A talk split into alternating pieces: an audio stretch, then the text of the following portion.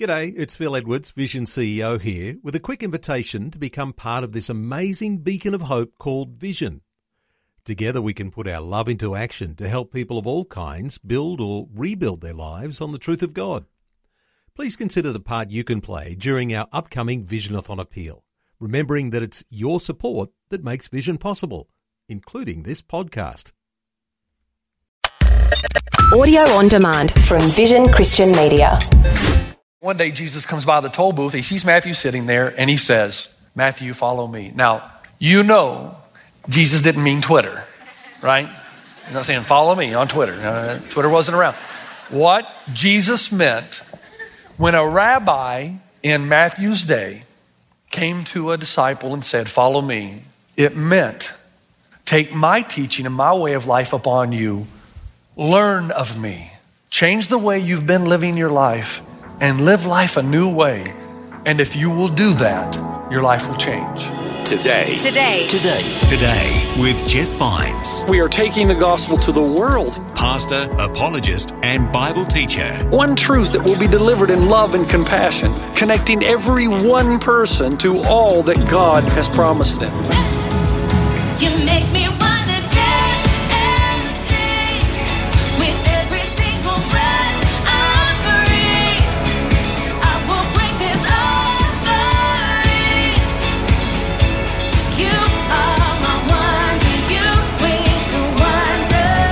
Today. Today. Today. Today with Jeff Vines. Hello, welcome to Today with Jeff Vines. My name is Bill, and we have another great message lined up for you from Pastor Jeff. He's looking at Matthew chapter 7, the wise and foolish builders. But he begins by sharing the story of Matthew the tax collector and his decision to follow Jesus.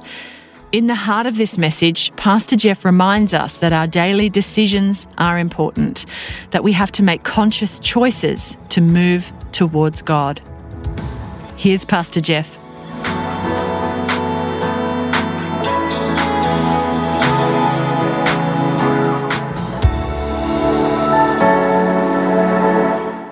In your Bibles, if you would, over to Matthew chapter 7, verse 24, and hold that there. Here, here's what I want to say to you that I've been trying to say in roundabout ways. I think the best way is to come out straight, right? And it's this man, I'm, I'm telling you, there, there is an entity in the world that wants to just wreak havoc in your life, okay? Now, I know those of you think you're super intellectual. You struggle with that. Wait, 21st century, come on, really? A devil, prince of the power of the air. And I'm trying to tell you all along the way, same Bible that tells you there's a God and that he loves you and he died for you on the cross. That's the same Bible that tells you there's a prince of the power of the air that's out to get you. Now, let me bring this home a little more to you so you know that it's not some kind of eerie fairy thing. This is actually right where we live. Last night, I was driving home after the service and my daughter was with me. We're driving home and, and I've noticed some patterns in her life and how uncanny it is that they're very similar to mine. Isn't it amazing you hated the way your mom talked to you and now you talk to your daughter the way your mom talked to you? I've noticed some patterns. And I said, Sion, I love you. I want to help you. I want to tell you right now, you got to come to a point in your life when you make a decision. You're not going to be a people pleaser anymore. You're not going to do things just because you think you're going to get approval. You'll never get the self worth you're looking for from people because they're fickle. And I see her getting stressed at school. She wants to perform. She wants to be a straight A student. She, and, and, and I know why, because I was there. And then I said to her as we pulled in the driveway, I said, I just want to tell you I'm so sorry. She goes, Why? I said, Because I gave that to you. And I said, That's okay because my mom gave it to me. And her mother gave it to her. You know, the Bible talks about the sins of one generation being passed down. You are what you are, and your weaknesses are the weaknesses you have. You have your parents to thank. it's true. There has to come a point in your life when you recognize that, and you recognize that there's an entity that knows what your weakness is, and he's just waiting to pounce. And in the right time, in the right place, the rains will come down, storms will surround you, you'll get hit from every side. And at that point, you'll know, and everybody around you will know what you're building your life on, what foundation you're building your life on. Now, it is amazing to me that Jesus comes to Matthew. Matthew's at the toll gate, he's, at, he's collecting taxes. And Jesus looks at Matthew and says, Follow me. And Matthew says, Okay, let's go. Really? I mean, he doesn't ask, Where we're we going? Uh, what are we going to do when we get there? Is there any money involved? Nothing. I want to help you understand what's happening here by, asking you five questions, true or false. So you got 50% chance of getting them right. Number one, here we go. If I ignore giants in my life, they just get bigger. True or false? Oh, yeah, that's right. True. You think if there's a giant problem in your life that if you ignore it, it'll go away. It never does. It just gets bigger and bigger until one day the floods come up, the rains come down, and destroy you. That's physically, psychologically, emotionally, whatever it is. Two, a stitch in time saves nine. Now, if you're over 40, you have no idea what that is, you've never heard it. But if you're like us old guys, this originated from the idea that if you've got a hole in your trousers, I mean, the day you pay for a hole in your trousers. So this kind of is all right. I, okay, there was a time when you didn't want holes in your trousers. Uh, the, the same time as cassette tapes and eight track recorders. And if you got a hole, if you didn't sew it up immediately, it wouldn't go away. It just gets bigger and bigger. So it's best to sew it up while it's little. Otherwise, you're going to have a lot of work to do. Number three, what I do today impacts tomorrow. I guarantee you that we all say yes to this, but when it comes out to living it out, we have trouble. Especially some of you young people. When you're young, you say, How do you know what I think? Because I was young once. I was, believe it or not. I was actually young. And here's what you think when you're young it really doesn't matter what I do right now. When I get older, I'll change. Let me tell you something about life. Who you are right now is who you're going to be when you're 40, 50, 60. If you're lying now, you're going to be lying then. If you're sexually impure now, chances are you're going to be that when you get older. Oh yeah, you think you ch- you think when you get older you change because you get smarter? No, you just find new creative ways to do the same thing you've been doing. You understand? What I do today, every decision I make impacts tomorrow. Number, it's the harder one here. Golf is the greatest game on the planet. true or false? Okay, does anybody think that's true? Okay, look, right, keep your hands raised. Notice the elect of God. Right there. Okay, next question. Cats are cute, lovable creatures. Okay, any, how many people say that that's false? Again, the elect of God who've been grafted in. Though you've been grafted in. Okay, fifth question, last question. Doing nothing results, now think about this. Doing nothing results in something. Oh, yeah. Yeah, see, you're the smartest audience.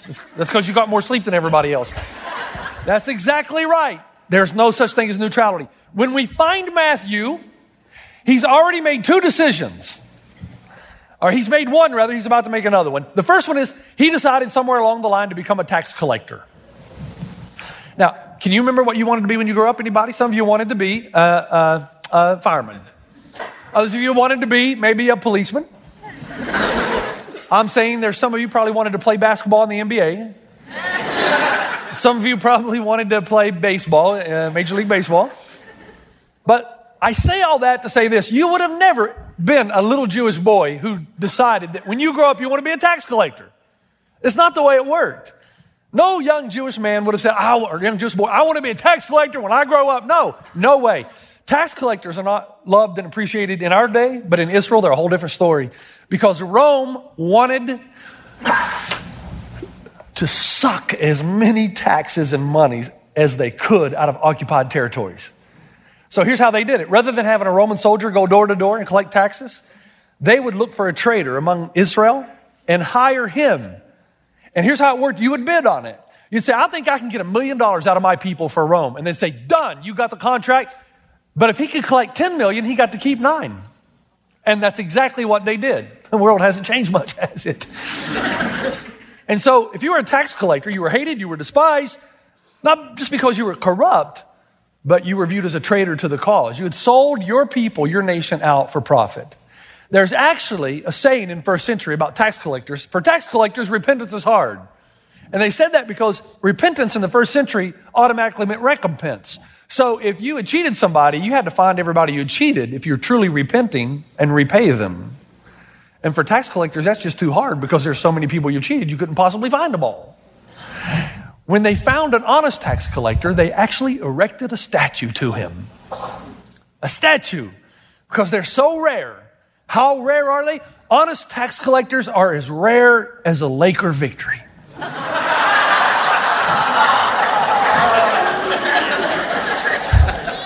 or, or as rare as a friendly cat. That's how rare they are. As a matter of fact, if you were a tax collector, you were deprived of political and civil rights. You could not serve as a witness in a court because you're not trustworthy. You couldn't serve as a judge because you couldn't arbitrate between good and wrong, good and bad, because you've already blown it morally. And you were in the same category as a leper, which means you were unclean. So if you touched a tax collector on the way to the temple, you had to go through ceremonial cleansing. Remarkable. What makes it worse is Matthew's in the most despised position as a tax collector. In Matthew chapter 9, we read that when Jesus saw him, that Matthew was sitting at a tax collector's booth. That is a toll booth. Don't you hate toll roads? Don't you feel like the government's getting you twice? Your taxes and you're paying for the road again. Every time you use it, you got to pay for it. He sat at the toll booth, and there were caravans that would come down from Egypt through Damascus down on into Capernaum. And they had to pass through this, tra- this road, one way in.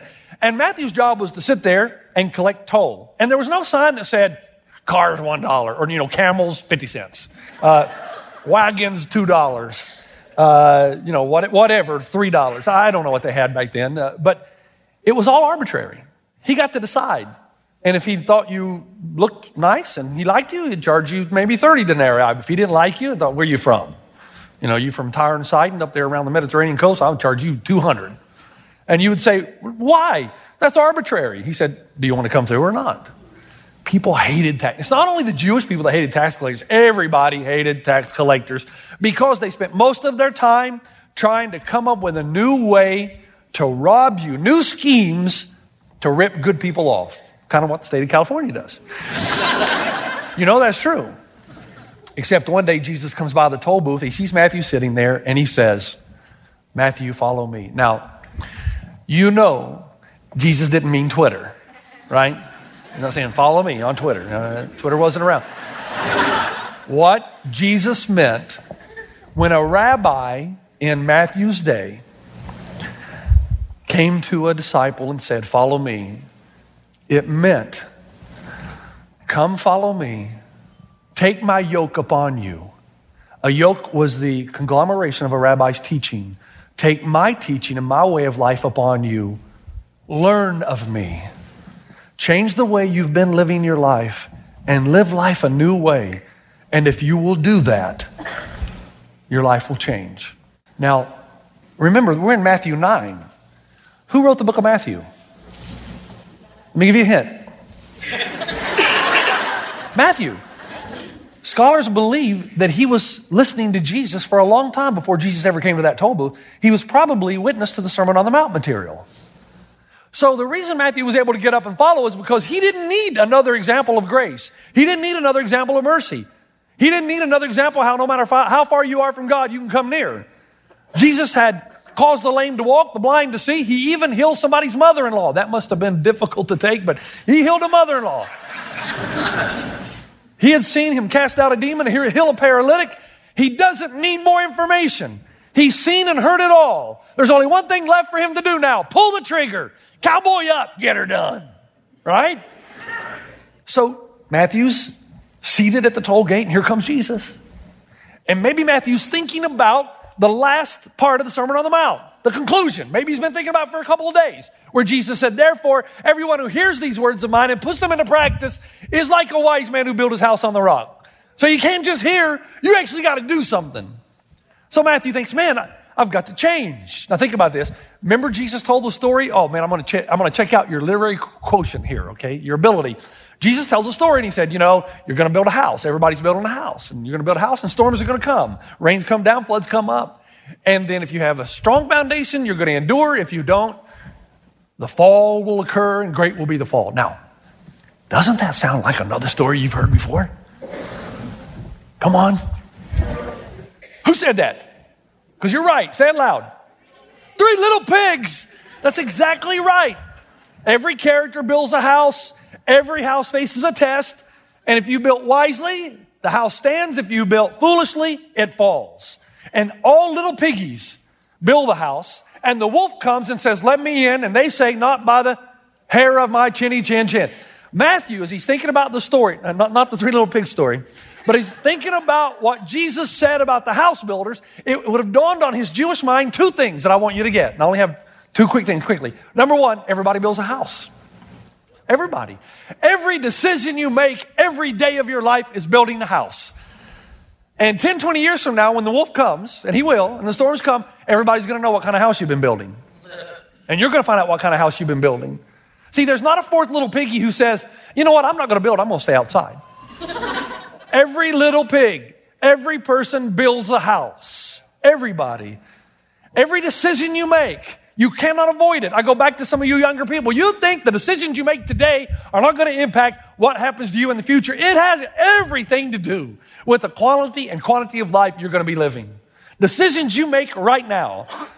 And Jesus comes along and he says to Matthew, Matthew, it's not enough. It's not enough just to hear it. You actually got to pull the trigger. You got to do something. Every relationship you cultivate, every relationship that you cancel out. Every time you choose a book, every time you refuse a book, every time you choose a movie, every time you refuse a movie, every time you make a commitment, every time you sit idly by and do nothing, every time you choose to forgive, every time you choose to hold a grudge, every time that you pray, every time you don't pray, every time that you choose to invest in your spiritual formation, every time that you do not, every time you choose a career, you choose a friend, you choose a path, every time you're building your foundation, and it's going to tell you what your life's going to be like in the future. Every time. When you choose to spend time with God or not, choose to give or not, choose to sacrifice or not, choose to love or not, choose to serve or not, choose to believe or not to believe, choose to fear or to act with great courage. Right on down to every time you choose food to eat every day is determining how your life's going to be in the future. You're building a foundation. There's no such thing as a non house builder. Every little piggy builds. You're the little piggy.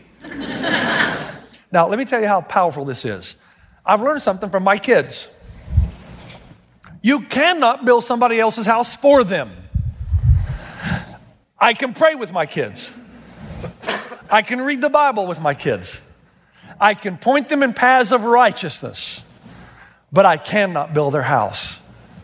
And there are too many of you parents who are beating yourself up because your kids took a path that is to their detriment, and you need to stop it because you cannot make a choice for them. They have to decide. And you're saying, well, I should have been a perfect parent. There's no such thing. There's no such thing as a perfect. Every parent makes some mistakes. Stop beating yourself up. Stop it. They have to make a decision. They have to build their own house. You cannot build it for them. Every, every, absolutely every decision you make or do not make builds or constructs your life. And it's profound, folks, because that leads to the second thing Matthew would have thought about. The big bad wolf visits everybody. Everyone faces a storm. Come on now. If there would have been six houses and three little piggies, wolf would have gone to all six. That's what the wolf does. He's a house destroyer. It's his forte, it's his gift.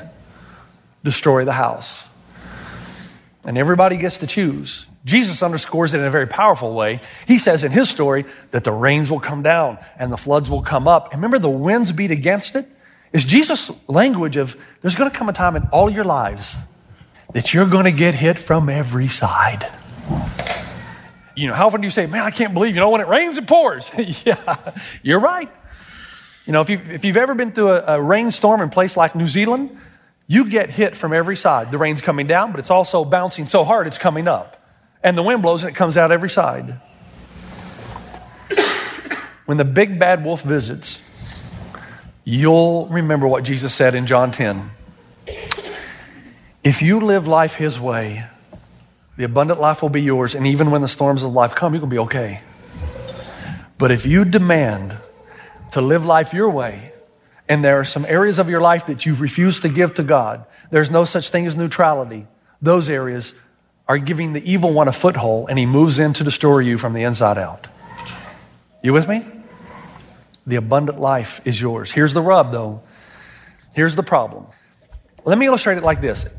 When our children get caught doing something they should not have done, and you talk to them about it, what is their standard answer when you ask them, Son, why did you do that? Three words I don't know, right? It's like before they were born, they were taken up in some part of heaven, and they were told, Look, when you get down to planet Earth, you're going to get asked a lot of questions. Stick with the standard answer I don't know. Just say that, oh, I don't know. Anything beyond that's going to get you in trouble. And so my son Delaney, when he was a little boy, Delaney, why did you leave your bike under the car? I don't know. Why did you play house with your sister, nominate yourself as the father, and give her a spanking? Why did you do that? I don't know. Why did you throw rocks at the new car, Delaney? I don't know. Why did you suck spaghetti noodles up your nose, son? I don't know. Why did you put honey in your sister's hair? I don't know. Why did you pour salt in your sister's Kool Aid when she wasn't looking? I don't know. I don't know. Standard answer, I don't know. And the problem is, most of us never outgrow it. No kid sets out to do something stupid at the time. It seems like a good idea. But he drifts into it. In the same way, I don't know any adult that says, Here's some sand, let's build a house.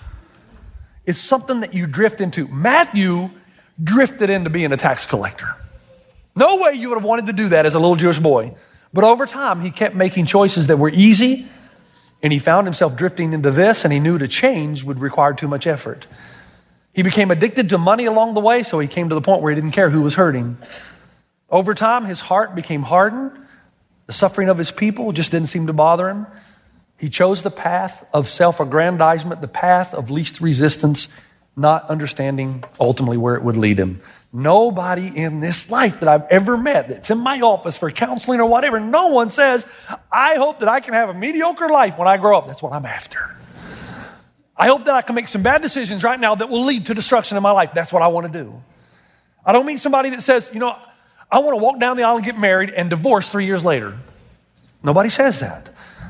I hope that I can nurse this grudge so that I can become a bitter and angry person and nobody will like me. Or, or I've never met anybody that said, you know, I hope that if I click on this website, I'll become addicted to pornography and it will ruin my opportunity of relationship in the future. Nobody says, you know, I think I'm going to smoke pot and then move on to more advanced drugs so that I'll become addicted and end up in a hospital. you don't say that. What Jesus is doing in this, it's not so much telling you that there's a wrong foundation and a right one as it is the cavalier attitude with which most of us approach our lives. We think our, our daily decisions will not affect what happens tomorrow. Jesus saying, You're so wrong. You've got to be intentional about this. It's not enough to receive information, knowledge is not enough. Choices are important. You've got to act on what you actually hear. And I think, man, I think, how many of you really hear something and you do more than say, man, I enjoyed that, but that's it. That's it. Jesus says, look, this is not a nice little talk I'm giving you. You got to do something with the knowledge I'm giving you. You got to actually build into your marriage or you'll stray. You got to build into your kids or they'll stray. You got to decide that you're going to be a person of honesty and integrity. Because the way of the world does not move toward God, it moves away from Him. So if you do nothing, that's doing something. You've been listening to Today with Jeff Vines. Thanks for joining us. Next time, we'll bring you the rest of this message from Pastor Jeff. If you live life His way, the abundant life will be yours, and even when the storms of life come, you're going to be okay. But if you demand to live life your way, those areas are giving the evil one a foothold, and he moves in to destroy you from the inside out. You with me? The abundant life is yours. Here's the rub, though. Here's the problem. Stay with me now. Here, here's the problem. You can listen to more messages like this. Just search for Today with Jeff Vines wherever you get your podcasts.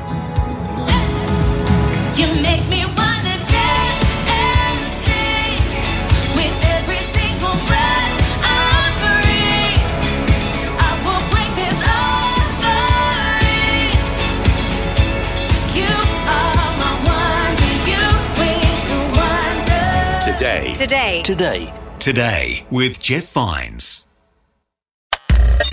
Thanks for taking time to listen to this audio on demand from Vision Christian Media. To find out more about us, go to vision.org.au.